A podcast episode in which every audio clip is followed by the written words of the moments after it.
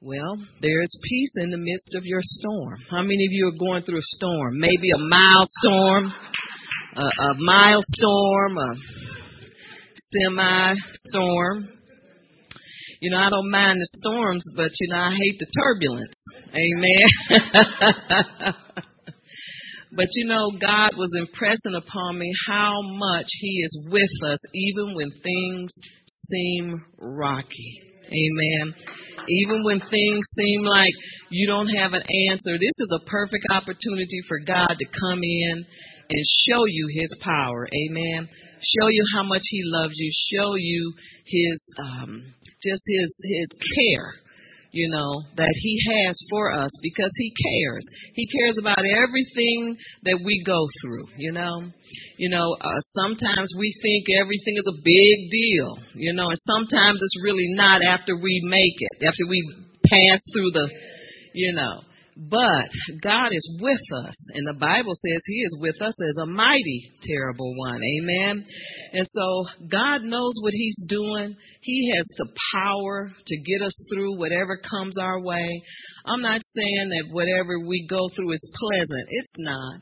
But I can tell you this much: God will pull you through. Amen. He is with you. And He was speaking to me about storms. And this is the one thing that I believe, well, we all know that every storm has an eye, or it has a center, or where the turbulence starts. But, you know, God was saying, if you just rest in the eye of the storm, you know, just stay in the center, or in the eye of the storm. See, it's like this. This is the eye, or the center of a storm. And then, you know, all the wind and the turbulence is around the edges of it. And this is where we are. We're on that edge trying to fix things. Are y'all here today? And that's why we get slung to and fro. Amen. But if we just stay with God and allow God to place us where He wants us. You know, everything that we go through has a place of rest. You can rest in the midst of a storm. There is a place of peace in the midst of the storm. And that's right in the middle of God. Amen. God is in the center of every storm that you go through. He is with you. Amen. The Bible says there's a mighty, terrible one. And so He wants to help us through. We are not alone, and so we must start to get in a habit, make it a daily practice to trust God and understand that He is with us every day, no matter what we go through. Amen. No matter how turbulent, you know, things may get. I'm sure Marines or whoever that's on boats and on ships, you know, they're used to the turbulence. But, you know, they've been on the ships when it's mild and pleasant, and they've been on the ship when it's rocky and turbulent. And peace is better, you know. It's better to be on a boat when there's peace and everything is going smooth. But even if the winds kick up and things look confused and everything is all, you know, at disarray, God is in the middle of your situation with you. And so this is something that we need to understand and not forget. And yes, there'll be times when you have to remind yourself or ask God, where are you? But God is always there. He will never leave us nor forsake us. And so He is there right in the middle of our situation, working things together so that it'll work for us, working to the good. Amen. Sometimes we wonder why we have to go through things, and I don't know why. I wonder those things too. But one thing I can say is God never deserts us. He's always there with us. Amen. So the Bible tells us to lay aside every weight that we have.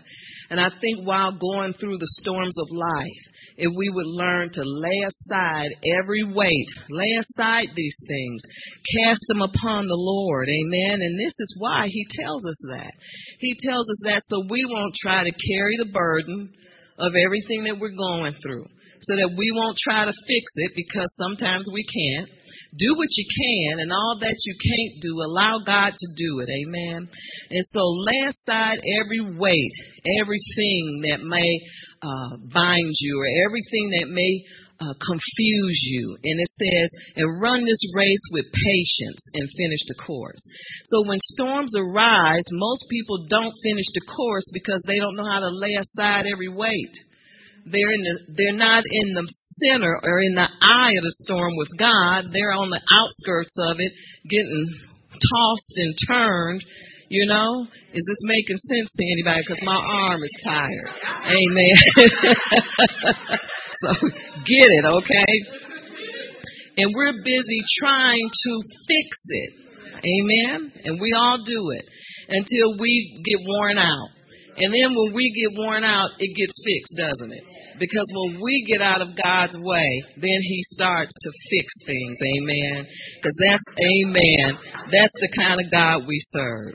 Now, sometimes we get in the way because his ways are not like our ways and his thoughts are higher. So most of the time, God is working on our behalf. He's working behind the scenes, fixing things and putting things in its right order. And then here we are on the outskirts of the storm trying to do things, and it's probably not how God would do it because his ways are not like ours. His thoughts are higher than ours. Amen. And so he's fixing things one way and we're fixing things another, and it just doesn't, it prolongs the situation. And so I'm here to tell you that God is with you. Whatever you're facing, you are not alone. Sometimes you may feel like you're alone, but you are not alone. God is with you. Amen. And I'm telling you, his word has gone before this situation. And you can tell the devil it is written. I'm just going to make that my word for this week, and you should make it yours. It is written. Amen. Devil, it is written. God has already said it. I believe it, and that ends it. Amen. And this is what Jesus did when he was tempted of the devil. He told him, it is written. And if it's good enough for Jesus, it's good enough for us. Amen. So we're to run this race with patience. And this is the only way we'll finish the course, is to keep God in the center of our hearts and our thoughts and our minds. Amen. Philippians 4 tells you what to think. Think on these things that are good, pure, lovely. A good report. See, God tells us everything and we don't follow through sometimes. He even tells us what to focus on. Amen. Don't focus on the storm. If you focus on the storm, you'll get caught up in that whirlwind. Amen. And so we have to get out of God's way and allow him to do what he wants to do, because he wants to fix these things. And then sometimes it looks like we're out there by ourselves, just whatever a boat does when it just going along with no power and, just drifting. That's what I'm trying to say. But God is with us. Amen. We don't drift in any direction that God doesn't want us to go if we're right with him. He always makes sure that we're going in the right direction. Amen. So it's no time. This is no time to be burnt out or tired. But this is the time to finish strong. Amen. You will finish strong. So, amen. So whatever is going on that's not of God in your life, and sometimes it is God, but know that God is with you, and there is peace in the midst of a storm. Amen. There is peace in everything that will come your way. You have to find that peace. Amen. And you find that peace by staying close to God. You must stay close to God. You must trust him, trusting in him and trusting him to bring things to pass, to bring things in order and set them in order the way it was planned in the beginning. Amen. God does not have any bad plans for anybody. His plans for us are good all the time. His thoughts toward us are good. And so we need to start to trust him. Amen. Trust him in everything that we do. So let's go to Hebrews 12. Hallelujah. Hebrews 12. When you get in a fix, or if you get in a situation where you don't know what to do, it's always good to turn to Hebrews. and look at how those people in Hebrews, I call them the Hebrew heroes, how they handled things, amen. How they finished strong, because they all finished strong, and they had all one thing in common, and that was they had a relationship with the Lord, amen, and that they trusted Him in every way that they knew to trust Him. So if you're just trying to make it from day to day, that's no way to live. If you're barely surviving, you've taken your eyes off of God. You've taken your eyes off Jesus. You know, that's what happened. You know, you can always pull yourself back in, and you can always get better and get victory when you pull yourself back in. Stop looking at what you see in the natural and fix your eyes. Focus on the Lord. Focus on what He's doing. Focus on what He's telling us to do, because 9 times out of 10, God has given us instructions that we're not even aware of, because we're so busy being tossed and torn by what we're going through, by situations, and most of the time they're not that bad, because every situation has an answer. But we don't hear God's instructions because we're so overwhelmed by what we're going through, because we want it easy all the time. But life is tough, and I believe it's getting tougher. Amen. But God is with us. You know, He's there. He's a problem solver. He's not the problem maker like most people think. You know, people says, well, why does God sit there and allow these things? We allow it, because He's given us the power to disallow or to allow. Amen. Well, that didn't go over well, but it's still true. You know, the Satan is the author of confusion. He's the author of bad things. He attacks God's people, but God is the answer. But we can't get so wrapped up in what we're going through that we don't allow God to help us. I know things are overwhelming. I've been through some overwhelming situations, but I'm so thankful that God always found a way to get in there. Hey, remember me? And I totally forgot Him. I said, oh, yeah, you know, God has the answer to everything that I'm going through. And so it's good to not forget God and not forget that He has a plan for our lives. Amen. So we don't have time to be in self-pity. We don't have time to be wasting, because time is winding down. Amen. But God has the answer for us, but we have to get our eyes and our minds from being fixed on our natural surroundings. You know, Peter was, how can I say it? He was trusting in Jesus, and it was his idea to walk on water. It wasn't Jesus's idea. Peter wanted to walk on water because he believed that Jesus had all power, and that if Jesus commanded him to do anything, Peter believed that he could do it under Jesus' power and anointing.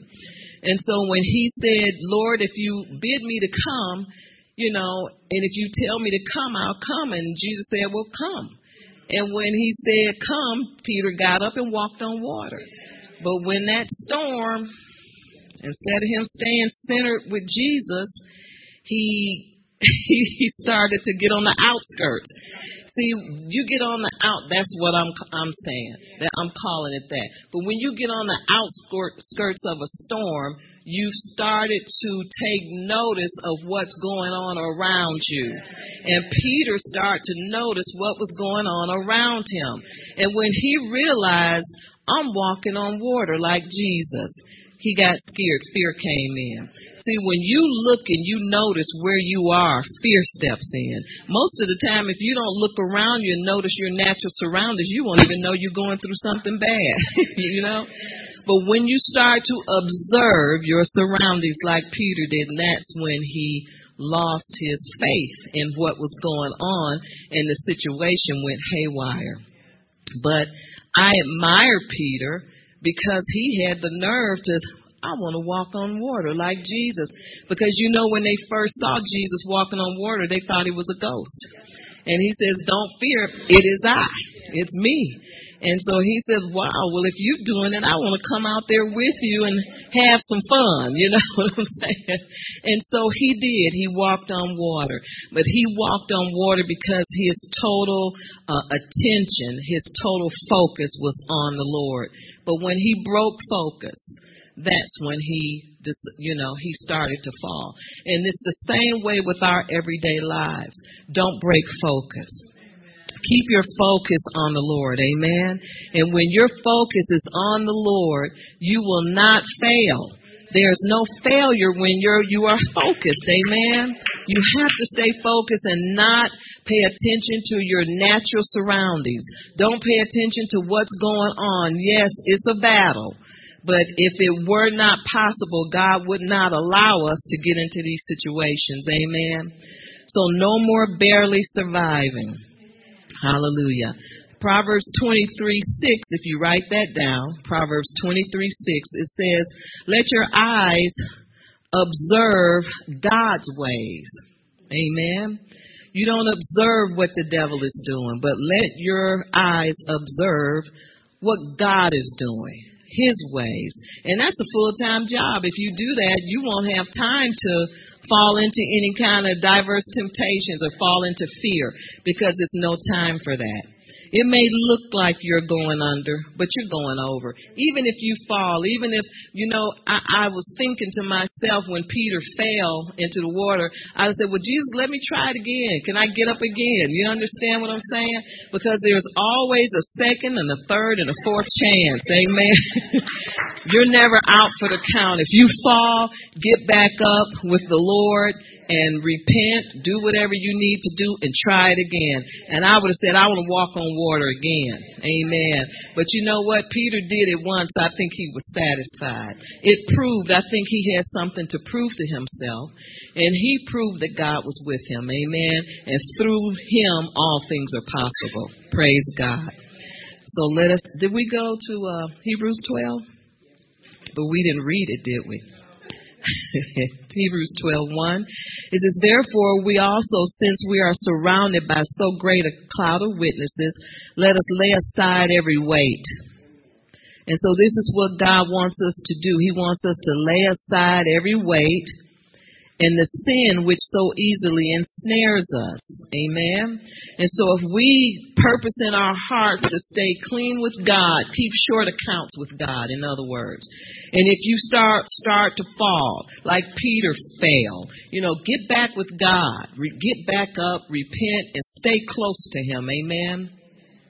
And so it says, and the sin which so easily ensnares us. Now, that may not mean that you did a whole lot of, whatever. But it's easy to fall into or be ensnared in sin, because what we're really talking about is sin. Breaking focus is sin. Amen. Taking your eyes off of God and putting your eyes, or allowing your eyes to stay fixed on a situation that's not good, a situation that looks impossible. That's all the reason to not look at it, because it looks impossible. Amen. But you know what? The Word of God says what's impossible with man is possible with God. So nothing is impossible with God. Amen. And so he's given us his Word, but then we still allow certain situations to break our focus. That's sin. And so God expects us to stay with him and stay in the love of God, stay in a relationship with God where he can, shelter you from all of these things. And that's what he does. He shelters us from harshness. He shelters us from these things that bind us, these things that are mind-boggling to us. He will shelter us from it if you would continue to stay with him and allow him to mentor us through whatever it is that we're going through. Does that make sense? Amen. So let's finish in 12. It says, lay aside every weight and the sin which has easily ensnared us, and let us run with endurance the race that is set before us. And so when the Bible tells you to run, you don't have time to. When you mess up, you don't have time to sulk about it. Because you know what? When you're sulking and when you're going over rehearsing what you did wrong, it's good to get that straighten out with God. And that's what I mean by keep short accounts with God. And once you repented and you've taken care of that, forget about that. Continue to run. Get up, put your running shoes on, and continue to run this race with patience. Amen. Because people who finish the course do not stay stuck. Amen. In a certain situation, they continue to run, and the biggest thing I think it is forgiving ourselves. Because you know how you look back and you say, I can't believe I was so stupid, But see, the devil wants you to park there, but you can't. You don't have time. And amen. And so what we need to do is move on. Yes, we missed it, but you don't have to continue to miss it. But this is why the devil puts condemnation on us, so we will continue to miss the mark. Amen. But we don't have time, and God does not want us to miss the mark. He wants us to continue to run this race with patience, because he wants us to finish this course, and you won't finish if you keep looking back at what you missed, looking back at what didn't happen, looking back at what could have been. Amen. But we're to continue to go forward in God, expecting things to turn out better than it did yesterday. Amen. If things didn't turn out the way you wanted it yesterday, look for tomorrow to be a better day. Amen. But if you keep looking back at what went wrong, and it'll harass you. And sometimes, let me tell you, it's harassing you because you have not repented in your heart. Let me tell you what trying to make sense of things does. Keeps you from repenting. Because if you can see, it's then the excuses. We start to make excuses for ourselves. Amen. You ever done that before? And then just to make yourself feel better, you say, well, I wouldn't have did that, but so-and-so gave me that bad advice. And then I took this turn, and I should have went and see. And that's doing nothing but compromising. And that's sin. And so what we need to do is stay faithful to God, because he's faithful to us. And when he shows us a shortcoming, or he shows us a weakness in ourselves, we need to just be man and woman enough to say, I missed it, but I don't want to miss it. And if you have a right attitude, you won't miss it a second time. Amen. Amen. Isn't it wonderful that God never gets tired of us and our shenanigans? Well, I wouldn't have done that, but I was over here doing this and I had too much to do. And it's just, God, I'm sorry. And mean it from your heart and move on. And you'll be surprised at the opportunities that'll continue to come your way. Amen. God's not finished with you, and he's not finished with me. Amen. He is not finished with us because of our sin. But he says to run with endurance the race that is set before us. And verse 2 says, looking unto Jesus, the author and the finisher of your faith. Amen. He is the author. He's the beginning of your faith. See, you're not just here trying to get faith to get this done. Jesus is the beginning of your faith, and he's the end of your faith. Amen. And right in the middle, we're in the middle, and we don't know which way to turn. Well, we need to just relax and trust God, because he has us. He gives us power to get wealth, and he gives us the measure of faith. Everything that we need, God gives us, and he's given us enough to get the job done. Amen. Our thing is trusting him, because he gives us choices in life. Sometimes I wish he didn't. But he gives us choices, and we make the best choice that we think we should make at that time. But it's never too late to repent for a bad choice. But see, let me tell you something about human nature. We're naturally sinful by nature, naughty by nature. Maybe I'll say it. And we're always trying to cover something that we did wrong, instead of just saying, God, I messed up, because he knows. Now, if it's man to man, I don't know what you messed up, and that's not my business.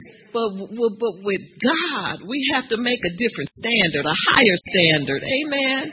It's like, God, I know you know I messed up.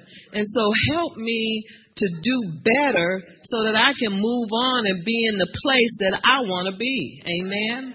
You know, it's easy to miss it, but it's also easy to get back on the right road and get it right with God. Amen.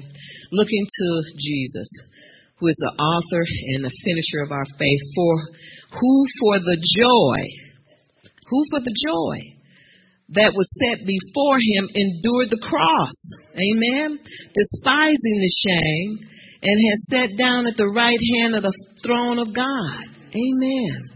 And so for our joy, for his joy, for my joy, and for your joy, he endured the cross. Why?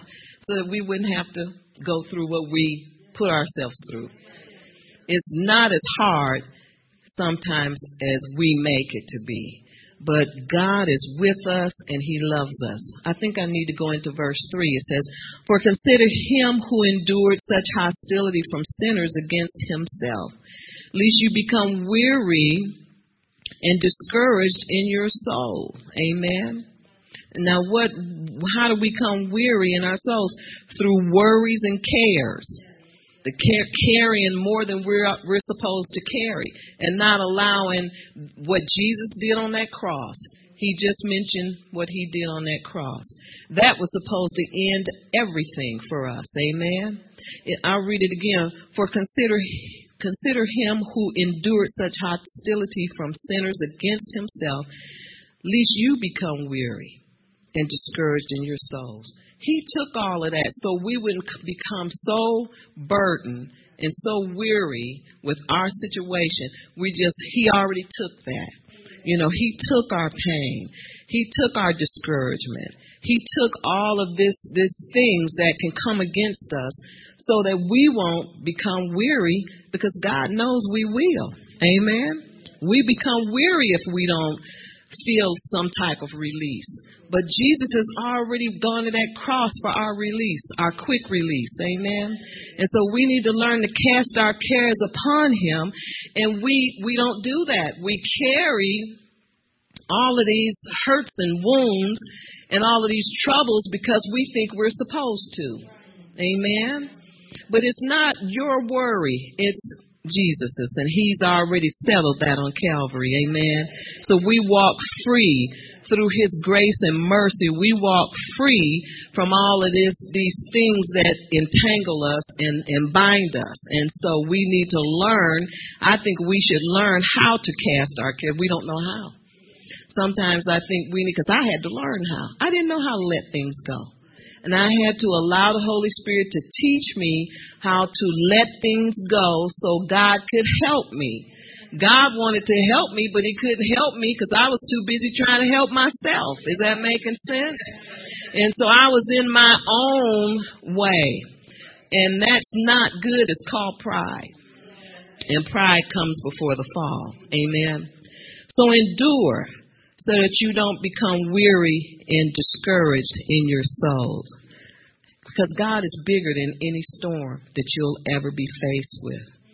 God is bigger than the storms of life. And don't allow yourself to become beaten down by disappointments or given up on your hopes and dreams. Your hopes and dreams deserve a chance to come to fruition. Amen.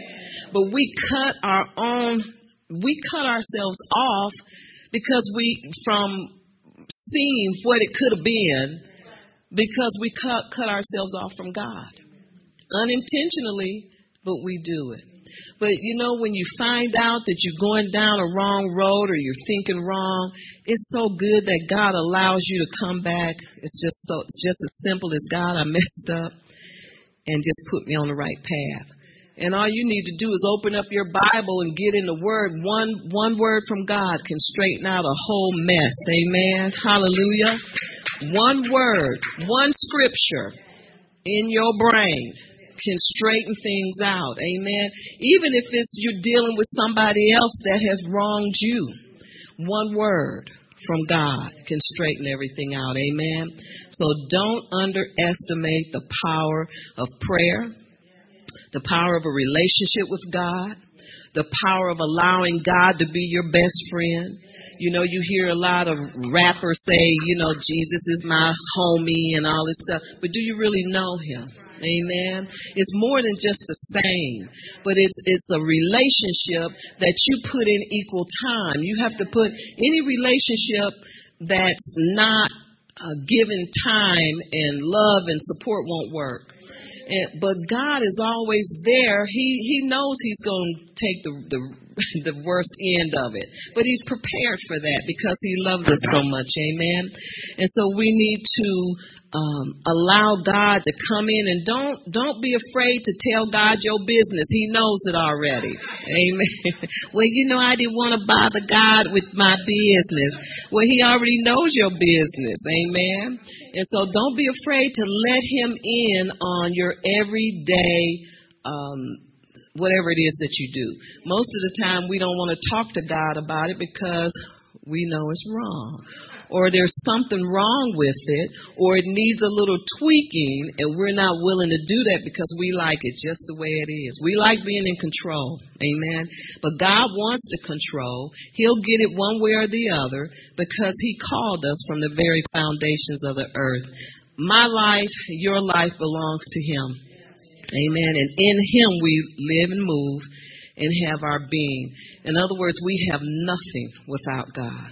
We should not try to have a life without him, or a life around him, or we put him in a certain box over here and we have our life free to do what we want over here. That's not what we're called to do. Amen. But, you know, we're children of God, and when we become born again, we've given our life away. Amen. It doesn't belong to us. It belongs to him. God has a plan and a purpose for our lives, and we need to trust him in it. Amen. So let's go to Philippians 3. Hallelujah. Trust God in everything. He knows what you need. He knows us better than we know ourselves. You ever found out something about yourself you lived so many years didn't know? And you say, wow. But God knew. And he's steady. He's always trying to show us more things about ourselves that we don't know, which goes to show you he knows us better than we know ourselves. Amen.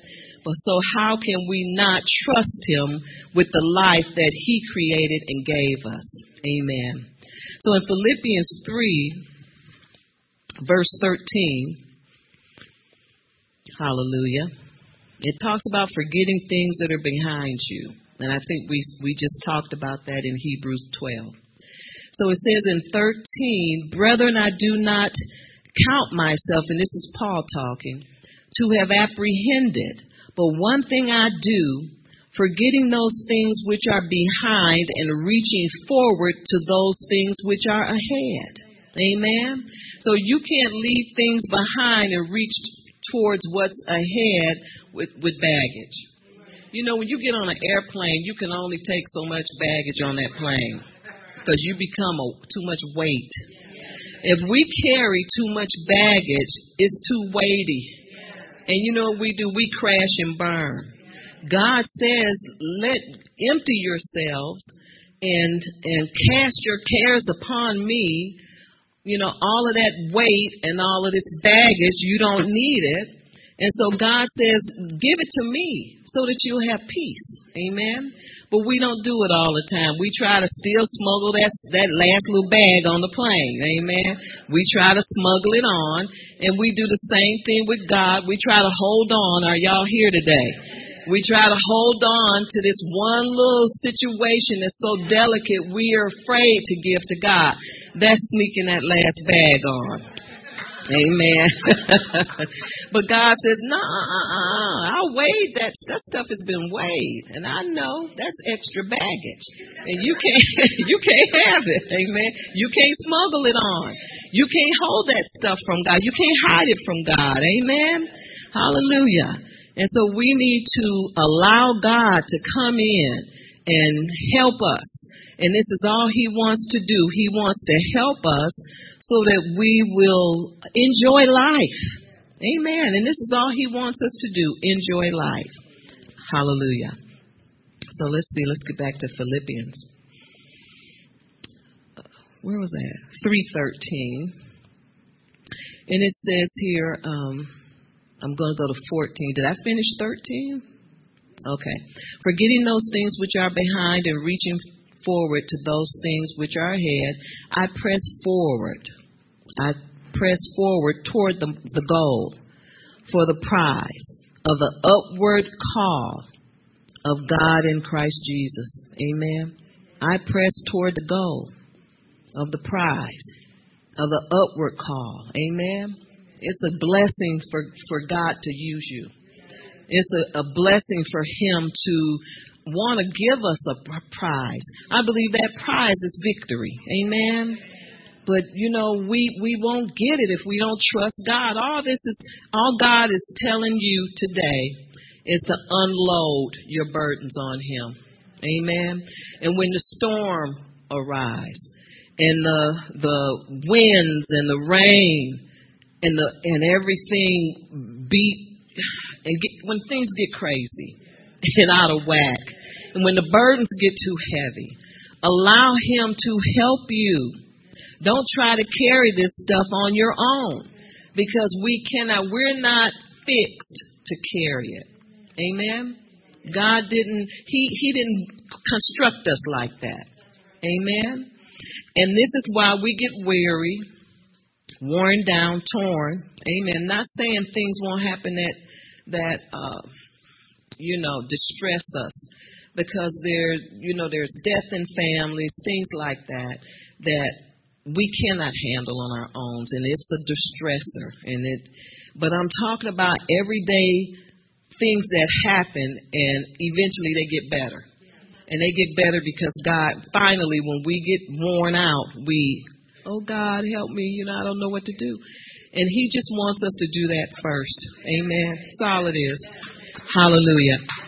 He wants to keep our relationship so that we feel free to invite Him in at any time. And this is what He wants, but we don't do it like that. We get worn out. Not all of us, and then I believe we're learning. I know I certainly am. Take it to Him first. Don't even try to deal with it, because I don't want to get worn out. Amen. But God is such a good God, and He cares. And this is all, it's just showing. He wants to show His great love for us. Amen.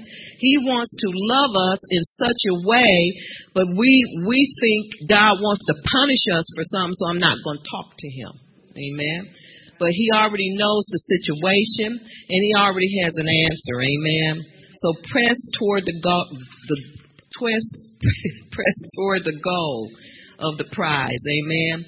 There is peace in the midst of every storm. Amen. Hallelujah. Why don't we turn to Hebrews 4? We go back to Hebrews. Sorry to have you going back and forth, but that's how it is. It's rocky on the water sometimes. The storm gets rocky sometimes. Amen. We just have to make some adjustments. Hold on to your peace and remain stable. This is what God wants us to do during the storms of life. Remain stable. How do you remain stable? By holding on to your peace. Amen. Don't let peace run away from you. Don't wrestle with your situation, but trust God. See, we wrestle because we don't trust God. Amen. You know, the Bible tells us in, I think it's Ephesians 6, it tells us not to wrestle with flesh and blood. We wrestle with the wrong things. Amen. But we wrestle with our situation instead of trusting God, because He's bigger. He's bigger than any situation we can be involved in. He's bigger than the storms of life. But we continue to wrestle because I think we're so used to trying to handle things, we don't realize what we're doing. I know sometimes I look up, I'm in the middle of a situation, and I'm like, how did I get here? And then I said, I didn't ask God what His opinion was on this, or I can get ahead of Him. Or get behind Him. But thank God He gives us opportunities to fix things, and, He'll open that door of opportunity for us where we can get on solid ground, get grounded in the Word, and in our faith and in our confession so that we can get back where we're supposed to be and redeem the time. Isn't God good? Amen. See, it's up to us to redeem the time. That's not God's job. He tells us to redeem the time. But He'll help us do it. But it takes some honesty between you and God. Amen. But He'll do it. Amen. He'll allow us to get back where we were. Now, how many bosses or, I don't know, whoever, I know parents will do it. But how many people do you know will let you get back where you were before you messed up with them? You know, or before you did, you know, whatever you did. Most of the time, the boss will demote you. You understand? When you mess up so bad. Or they'll, what is that when they give you some time off? What, yeah, they'll suspend you. Or they'll give you some type of action to show that you messed up. But God doesn't do that. Amen? You can get right back where you were with Him. Amen? No penalty. No penalty. Amen. Now, people have long memories, but God doesn't. He doesn't throw things up in your face. He doesn't lay you off for 2 weeks. He doesn't suspend you because of bad behavior. Amen. God is good. Amen. He is so good. And it's good to have Him as a friend. Amen. So the center or the eye of the storm is where you can get rest and calm, because there's calm. You ever heard that saying, there's calm after every storm? You ever seen the sun come out and it's been hailing and doing everything during a storm, and then all of a sudden here comes the sun, and the roof of your house is blown off and it doesn't look like it, and you're saying, I don't believe what happened. You know what you can get in situations where all hell breaks loose. And then the next day, the sun is shining. You know, the flowers even bloomed a little bit more. And you wonder what's going on. Well, that's calm after the storm. But with God, you don't have to wait until after the storm. You can have calm and find that peace within the storm. Amen. And all you have to do is trust God. And when you're going through that eye of the storm, you're in the center and you're not being tossed and turned. Amen. Going off, and just being upset and trying to get your bearing again. You don't have to do that when you're trusting God, because He gives you peace in the midst of a storm. He gives you rest. He gives you calm. All of these things you get as a bonus because you're trusting Him. Amen. And sometimes when we don't know to trust Him, when we're so absorbed with what's going on, God gives us calm anyway. Amen. Hallelujah. Because He's on the inside of everything that's going on in your life. Hallelujah. So believe and trust God's plan. God has a plan for all of us, and it's going to come to fruition. Amen. With your help or without it. Take longer if you working against Him, but everything that you're going through will come to an end. Isn't that wonderful? Whatever it is unpleasant that you are going through will come to an end. Hallelujah. Praise God. It won't go on forever. If you have sickness, it will come to an end. Amen. There is healing at the end of the road. You know, if you have certain situation that in litigation or whatever it is, it will come to an end, because God is with you. Amen. If you're down and discouraged, that discouragement will let you go at some point. Amen. Because it has to. Because God will step in and He'll change things. All you do is cry out to Him. Amen. Hallelujah. Then we go to Hebrews 4. Hebrews 4:3. It says, For we who have believed do enter that rest. So in other words, if you believe, you enter into that rest. As He has said, so I swore in my wrath that they not enter into the rest. See, He was angry at the children of Israel because they would not trust Him. They wouldn't enter into his rest. But the children of God, there is rest, there is hope, there is peace. Amen. When you are going through, there is a rest that you enter into.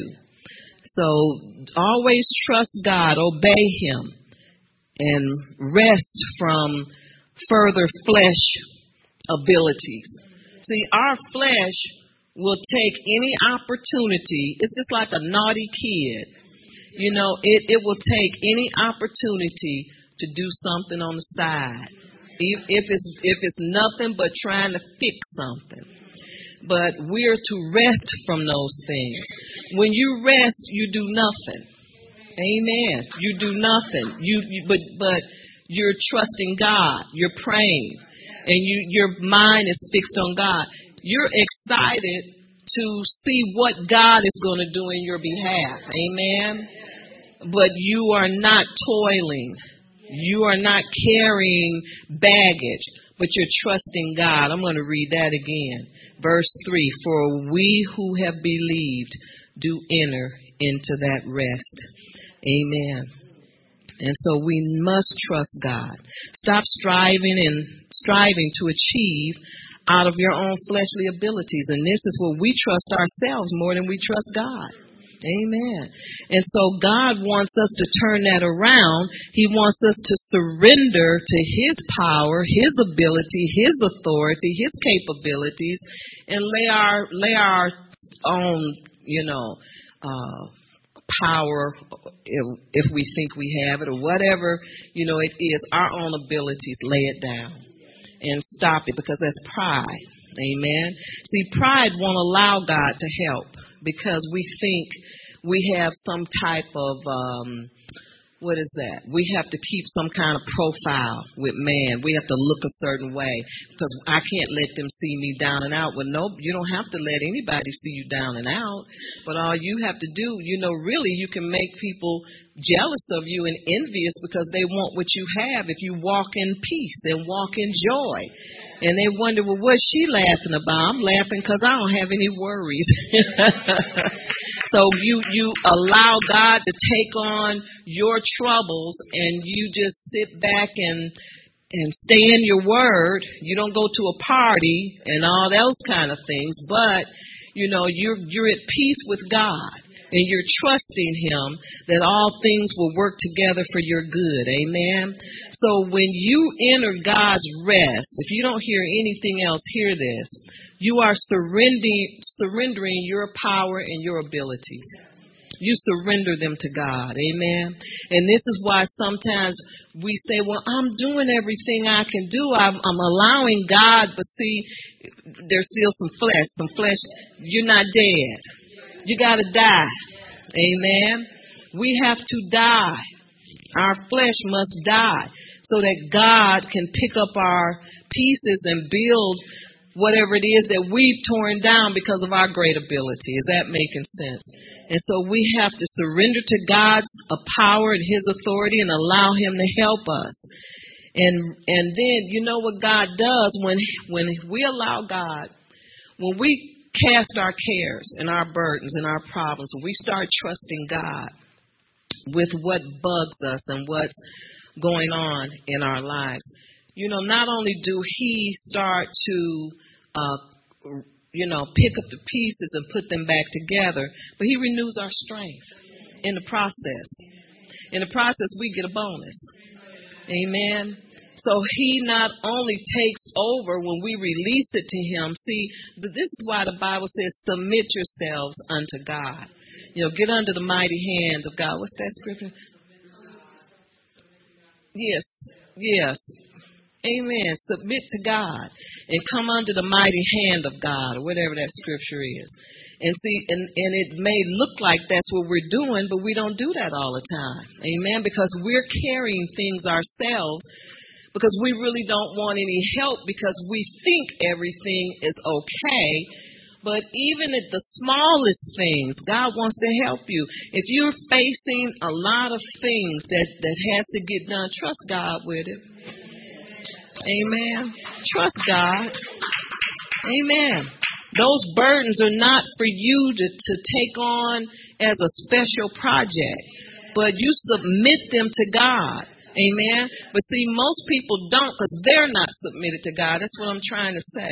You have to be submitted to His power, His authority, His organization, the way He does things. Amen. Because His ways are not like ours. His thoughts are higher. Let God lay out the blueprint and you follow it, because He has a better way of doing things. Amen. You know, the children of Israel was 40 years in the wilderness because they had a better plan. But if we would submit to God's plan and do things the way He wants to do them, we'll get through things easier, quicker, better, and faster. Amen. Hallelujah. Let's go to Isaiah 40.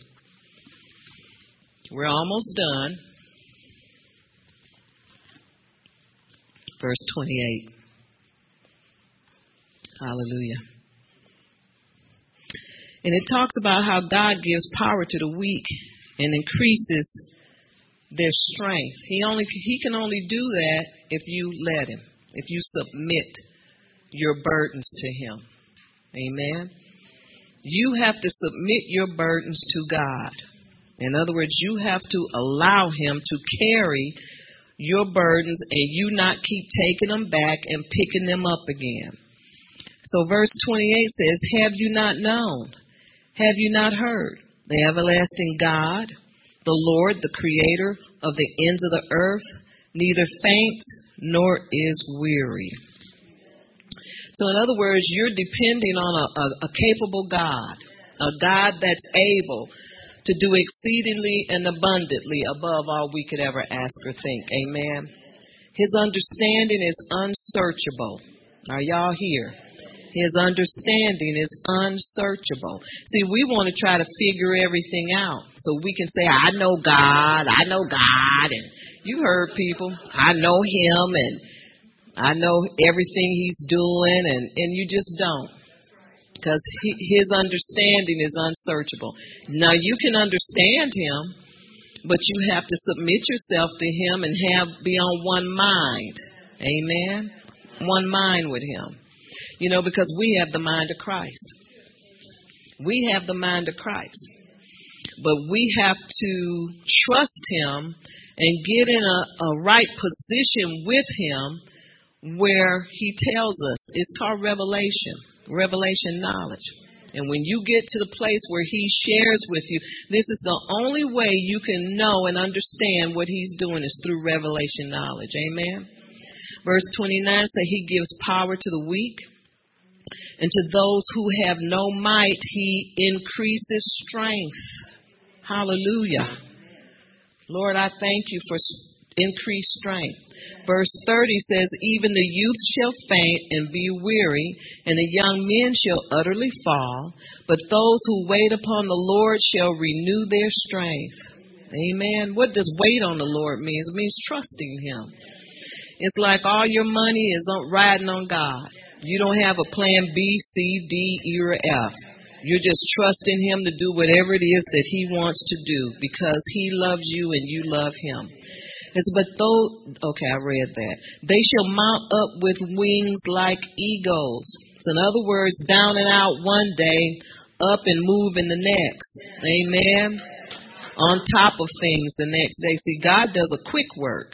It doesn't take Him long to do anything that He wants to do. Amen. See, we drag it out because we like to take the reins. We don't want nobody telling us what to do.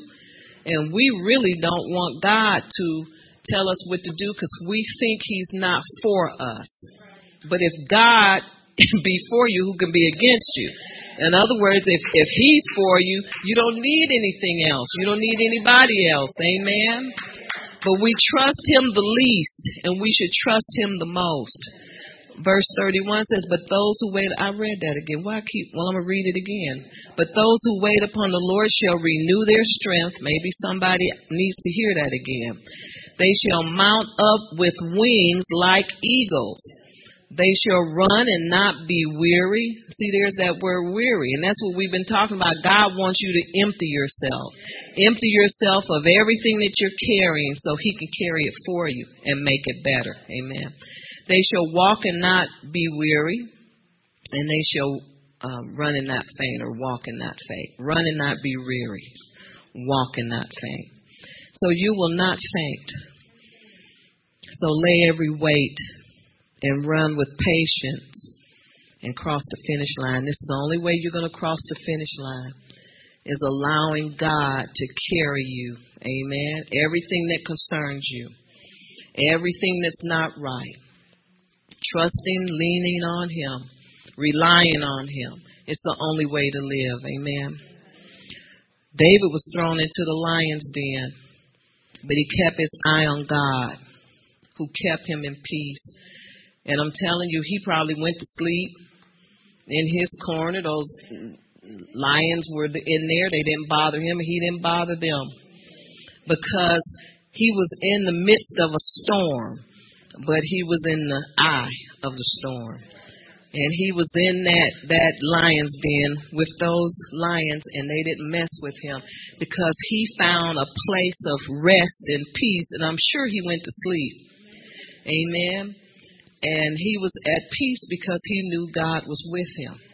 See, when you know God is with you, you do some remarkable things. When you look back and say, you mean I did that? Amen. Now, the children of Israel, on the other hand, unlike David, they came to the end of their road. Why? Because they were murmuring and complaining. They didn't have peace and rest in the midst of a storm. Amen. They were mad because Pharaoh was pursuing them to the Red Sea. Why is he pursuing us? You know, God should have left us alone, because he was feeding us and he wasn't really bothering us. And now he's made an enemy of us, and now he's pursuing us, and he's going to kill us. And it's all this murmuring and complaining. They were not at rest. They were not at peace in their situation. Amen. But God still came and opened the Red Sea. See, God had a plan. They didn't even give God a chance to do what he was going to do. They were too busy complaining about what God did, and we didn't like that food, and, you know, all of these things that we complain about all the time. And nothing changes when we complain like that. Nothing changes. Amen. We're to stay at peace with God, and don't count him out. Even if you get out of whack with God, repent. And it's so good, because when you mess up, all you have to do is repent and mean it in your heart, and you're right back in the game. Amen. And so we need to stay at peace with God, but don't count God out, because he'll always, listen, God will always deal with your enemies, always. Amen. He did not have those people in the wilderness for nothing. When they were running toward the Red Sea, don't you know he put Pharaoh on that path? He knew where they were going, and he knew what he was going to do. But see, it took some trust, the trust that Abraham had when he led his son Isaac up to be killed. Amen. And he said, if I kill my son, God will raise him back up. He had that much faith in the God that we serve. Amen. That he didn't feel like he was losing anything. Amen. Hallelujah. And so the children of Israel did not have that kind of faith. They complained all the way to the Red Sea. And when they saw the Red Sea part, they were afraid to go across. Well, it's going to close in on us. Well, look, that's a pathway to freedom. Take it. Amen. And it was marvelous works. You know, there's a scripture that says, I can't remember where it is, where it says, they forgot the marvelous works that I did for them. And so we can't know everything that God's going to do, but expect him to do something. Amen. Expect him to do something. Amen. Hallelujah. Let's go to Psalm 46. Hallelujah.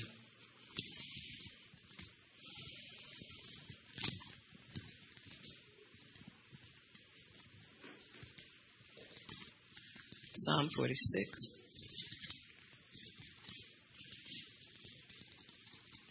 and it's verse 10. And I'm sure you know the scripture. If I can find it, it'd be nice.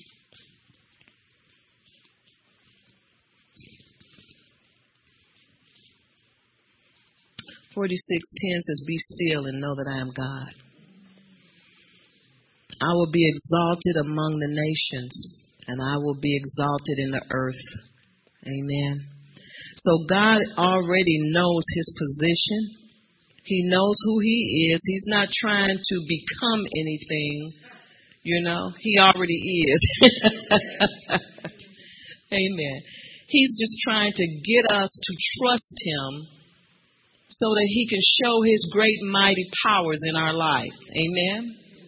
Hallelujah.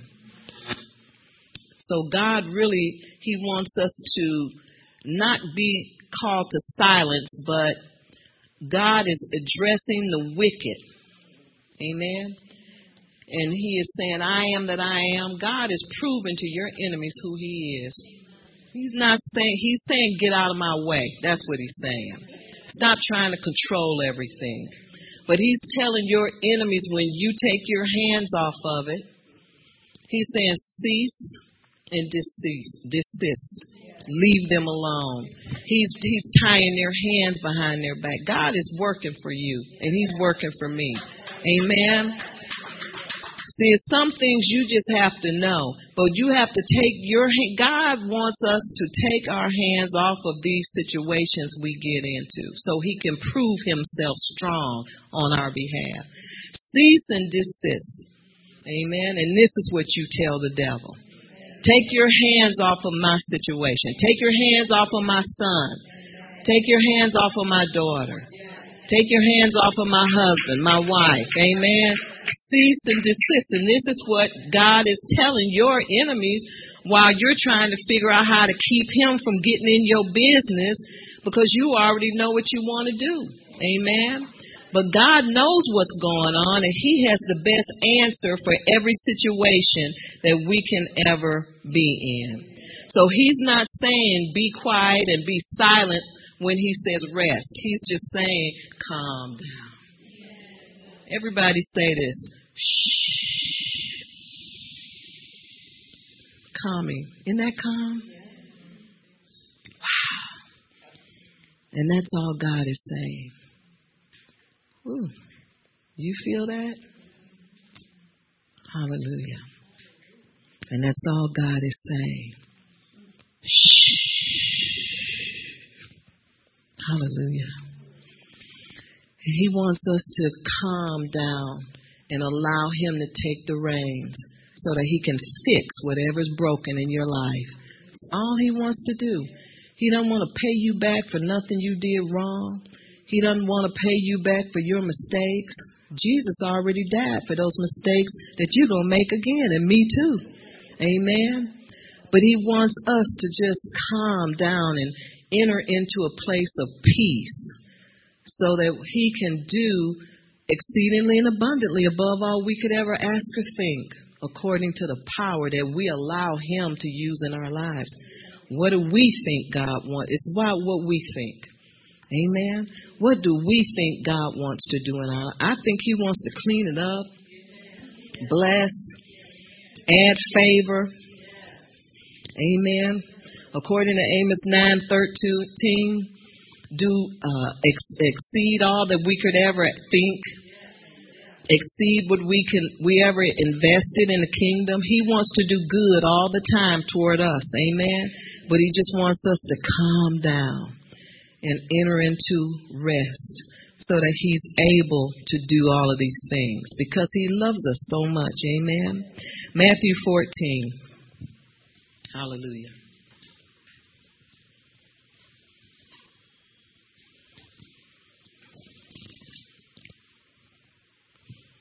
I just want to lay down. Amen. I think it's Matthew 14, verse 28. Sure feel good in here.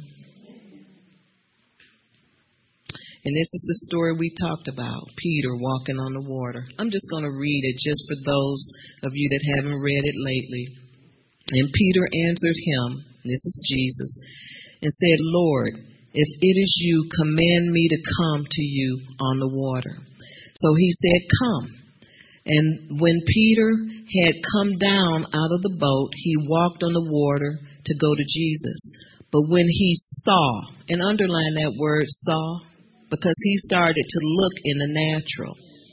See, we see in the spirit realm what's not there. Amen. We see in the invisible realm. But Peter started to see what was going on.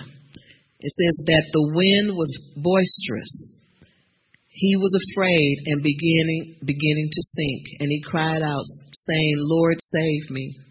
Amen. In other words, he lost his focus. And in verse 31, it says, and immediately Jesus stretched out his hand and caught him and said to him, O ye of little faith, why did you doubt? So doubt causes us to sink. Amen. Amen. But is God mad at you and or me because we get in fear? No. What did Jesus do? Extended his hand. Amen. All he wanted Peter to do is continue to focus on him and move into a position of peace. Amen. So that he could work out everything in his life. Amen. So Peter walked on water. But when he saw the wind or when he lost his focus, he began to sink. So we know. See, we're to learn from these things. Don't lose focus. Keep focused. Stay focused with God and what he's called you to do. If you don't, well, what am I supposed to do until he blesses me, until the prize comes? Keep doing his will. Amen. Amen. Do his will. Take care of your assignment. Do what God told you to do and help others. Minister. There's a ministry called Reconciliation. God is always busy, and he uses people in that. Amen. There's always something to do. Don't give in to your emotions. And that's what God wants during the storm. Amen. Now, God has armed us for every battle. And so don't give in to your emotions because God hasn't even pulled his six-shooter out yet. Amen. Out of your pocket. You didn't know it was in there. But God will equip you. He's equipped us to deal with every situation that comes our way. Amen. But sometimes we get ahead of God or too far behind his plans, and we get into a fog and we don't know what to do. And that's a time where we stop and just reflect on God. Get in your word. And that's why we need to meditate on the word. If we change our thinking, change how we think, change the things you think about. There's much peace. Amen. Hallelujah. You know, most of the strife and troubles that we face start up here in our minds. Amen. And as Joyce Meyer says something that I like, she said, where the mind goes, the man follows. So if you think wrong, you're going to eventually do wrong. But you have to, even wrong thinking, turn it over to God. Amen. And meditate in the word. When you don't think right, you know it. Amen. You know, and get those thoughts cleared up. You know, the Bible says to be transformed by the renewing of your mind. Get your mind renewed in the word. Amen. Hallelujah. But when you're in a situation, God has armed us for every battle. And he will strengthen you if you feel weak. When you're weak, he's strong in you. Amen. When you feel incapable of doing anything, God is there to help you. He'll give you the strength that you need, but you got to let him. Amen. Hallelujah. Isaiah 30. I think we went in there once, didn't we? Yeah, we were in 40. I should have given it to you at once, but I didn't. Amen. Isaiah 30:15. This is, for this saith the Lord God, the Holy One of Israel, in returning and rest you shall be saved. In quietness and confidence shall be your strength. Amen. Hallelujah. See, when you're all into everything, hyped up and, concerned, and you've said too much, done too much. There's no victory in that. But the Bible says in quietness and confidence, and you witness that when there's a peace and a hush over the atmosphere, the anointing is there. Amen. Hallelujah. Praise God. So let's do 15 again. In returning and rest, you shall be saved. In quietness and confidence shall be your strength. But you would not. Am I supposed to keep going? No, I don't want to go in there. That's going to open up a whole can of worms. I don't want to go. I'm staying over here. Amen. So God has you in the palm of his hands. Amen. Let's flow with this.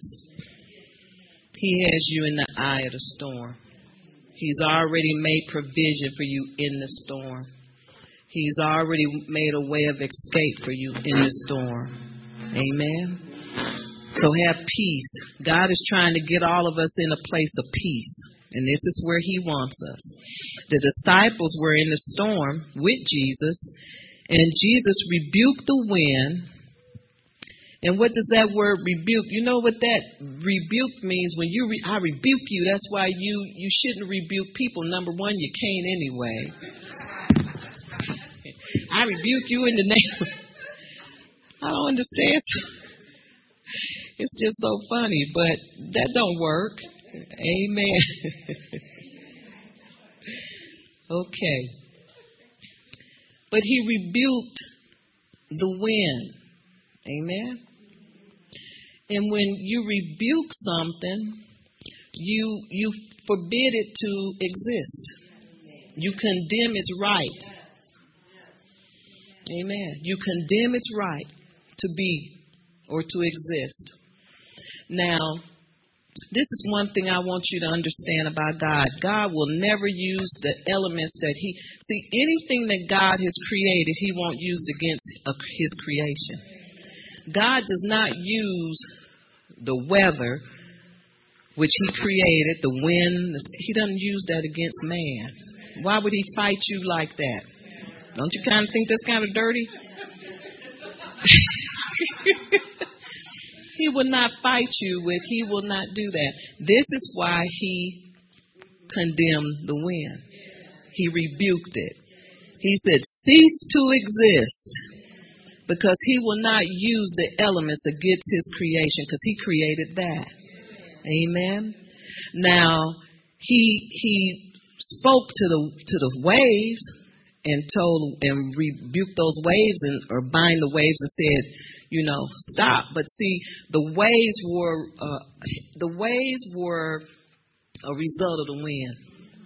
So in other words, the wind was boisterous.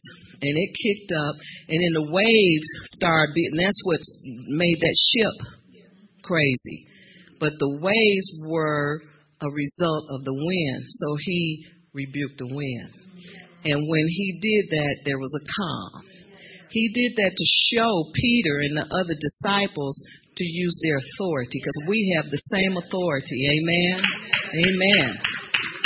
So you can rebuke anything that's getting out of its normal behavior. But you cannot use this stuff against a believer. Don't try. Because God does not allow witchcraft to be worked against you. So why would you try to do that to somebody else? Amen. But he took care. He caused the wind and the waves to be still. In other words, he forbid its right.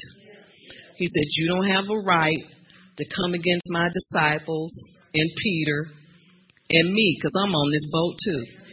So he said, return to your normal state. Amen. You can command things that get out of whack to return to its normal state. And that's all he was doing. Amen. You'd be surprised people found fault in that. Well, he was cursing the wind, and he was cursing the. He didn't do that. He just forbid it to. He said, cease to do what you're doing, because my creation, my top creation, is out here on the water, and he just said, return to its normal state, and you can do that whenever your life gets out of whack. Are you hearing me? Hallelujah. You can say, return to your normal state, because we have the power and authority and dominion to do what Jesus did. Whatever Jesus did, you can do. Amen. So the reason I'm saying this is to let you know storms don't have to get out of hand unless you let them. We have power and dominion. Whenever you're going through a storm, whenever things are all array, and looks like you don't know what's going on in your life, you can tell it to return to your normal state. Are y'all here? That's great power. That's all Jesus did when Peter walked on that water and became afraid because he focused on the wind, and that's why he rebuked the winds and the waves. He was showing us what we can do in a storm. Amen? So you can command a storm to get out of your life. You don't have to call Jesus and say, you don't care about us. You back there sleeping. But you can command it to return to its normal state. Amen? Amen. And so storms will try to steal your peace, but you have the authority. You have the power. You have the dominion. You have the authority to find peace in the middle of a storm. And this is what God was trying to show us. Amen? So find God in your storm. He's in the midst of the storm with you. Amen. Hallelujah. Isaac was a man that faced trouble in his life, and he experienced one setback after another. But when he was over in the storms of life, he came out on top. He came out a winner. He came out a finisher. He came out a survivor. Isaac, God said, go to Gerar, as you know, and there was a famine in Gerar. Well, why would God tell me to go somewhere and there's a famine? Because he's your sustainer. He's your source. And he wanted to prove something to all of us. Amen. And we're still reading about it. And I hope we're believing it. Amen. But it says Isaac sowed in that land. Amen. And received 100-fold. Amen. In the same season. And that happened. Why? Because he trusted in God. How do you prosper during a famine? But Isaac prospered because God was with him in the storm. Amen. Everybody that Isaac connected to was blessed. They were covered. God had their backs in the storm. And so God will instruct you what to do during a storm. We have power and authority, and we also have dominion. If you want to write down Genesis 26, verse 1 through 6, and that's when Isaac was called by God to go to Gerar and dwell there in that land of famine. And then write down Genesis 12:16, where it says Isaac sowed in the land and received 100-fold in the same year. What did it mean by he sowed? He obeyed. He didn't run from God. He didn't run from trouble. He didn't run from the famine. Amen. But he prospered there in the famine. God can do anything. So don't ever think that your storm is too difficult for God to intervene. Whatever you have to do, share it with God. Let God know. Let God know that you want to come through a winner. Amen. Because God's given us everything to win every situation in our lives. You know, I don't care what it is. I don't care what the devil has attacked you with. God is in there with you. So don't give up on God. Don't count him short. Don't count him out because you don't see where he is. God is always behind the scenes working for us. Jesus is always sitting on the right hand of the Father forever making intercession for us. And so if Jesus is praying for us and God is with us, how can you lose? Amen. How can you lose? Amen. You cannot lose. There is no you don't lose with God. But see, you have to get your thinking right. And God wants us to think right and think healthy. You know, think on things that he told us to read. Philippians 4:8. It'll tell you everything that you're supposed to. God tells you everything to do so you won't be in trouble. Amen. We get in trouble anyway, but does God close his hands to us? No, he doesn't. God is there to help us through, you know, whether whatever we've done. He's a forgiving and a loving God, and he will not turn his back on you during a storm. He is with us. Amen. It's a mighty, terrible one. And you need to remember, it is written. It is written. Amen. And there is peace during your trial. There's peace during the storm. Amen. Well, why don't we stop? Father, we thank you and we praise you and we lift you up in Jesus' name. Amen. We praise you and we thank you. We thank you for your word. Lord, we thank you that you never leave us during a storm, during troubled times, that you are with us always as a mighty, terrible one. And so we thank you, Father. We know that you're coming through for us. We know, we just put our faith and our trust in you, and we rest. We rest. In Jesus' name, amen. And praise God. If there's anybody that needs prayer, I can pray for you before we go. Amen. Hallelujah. Praise God. Come on up if you need prayer.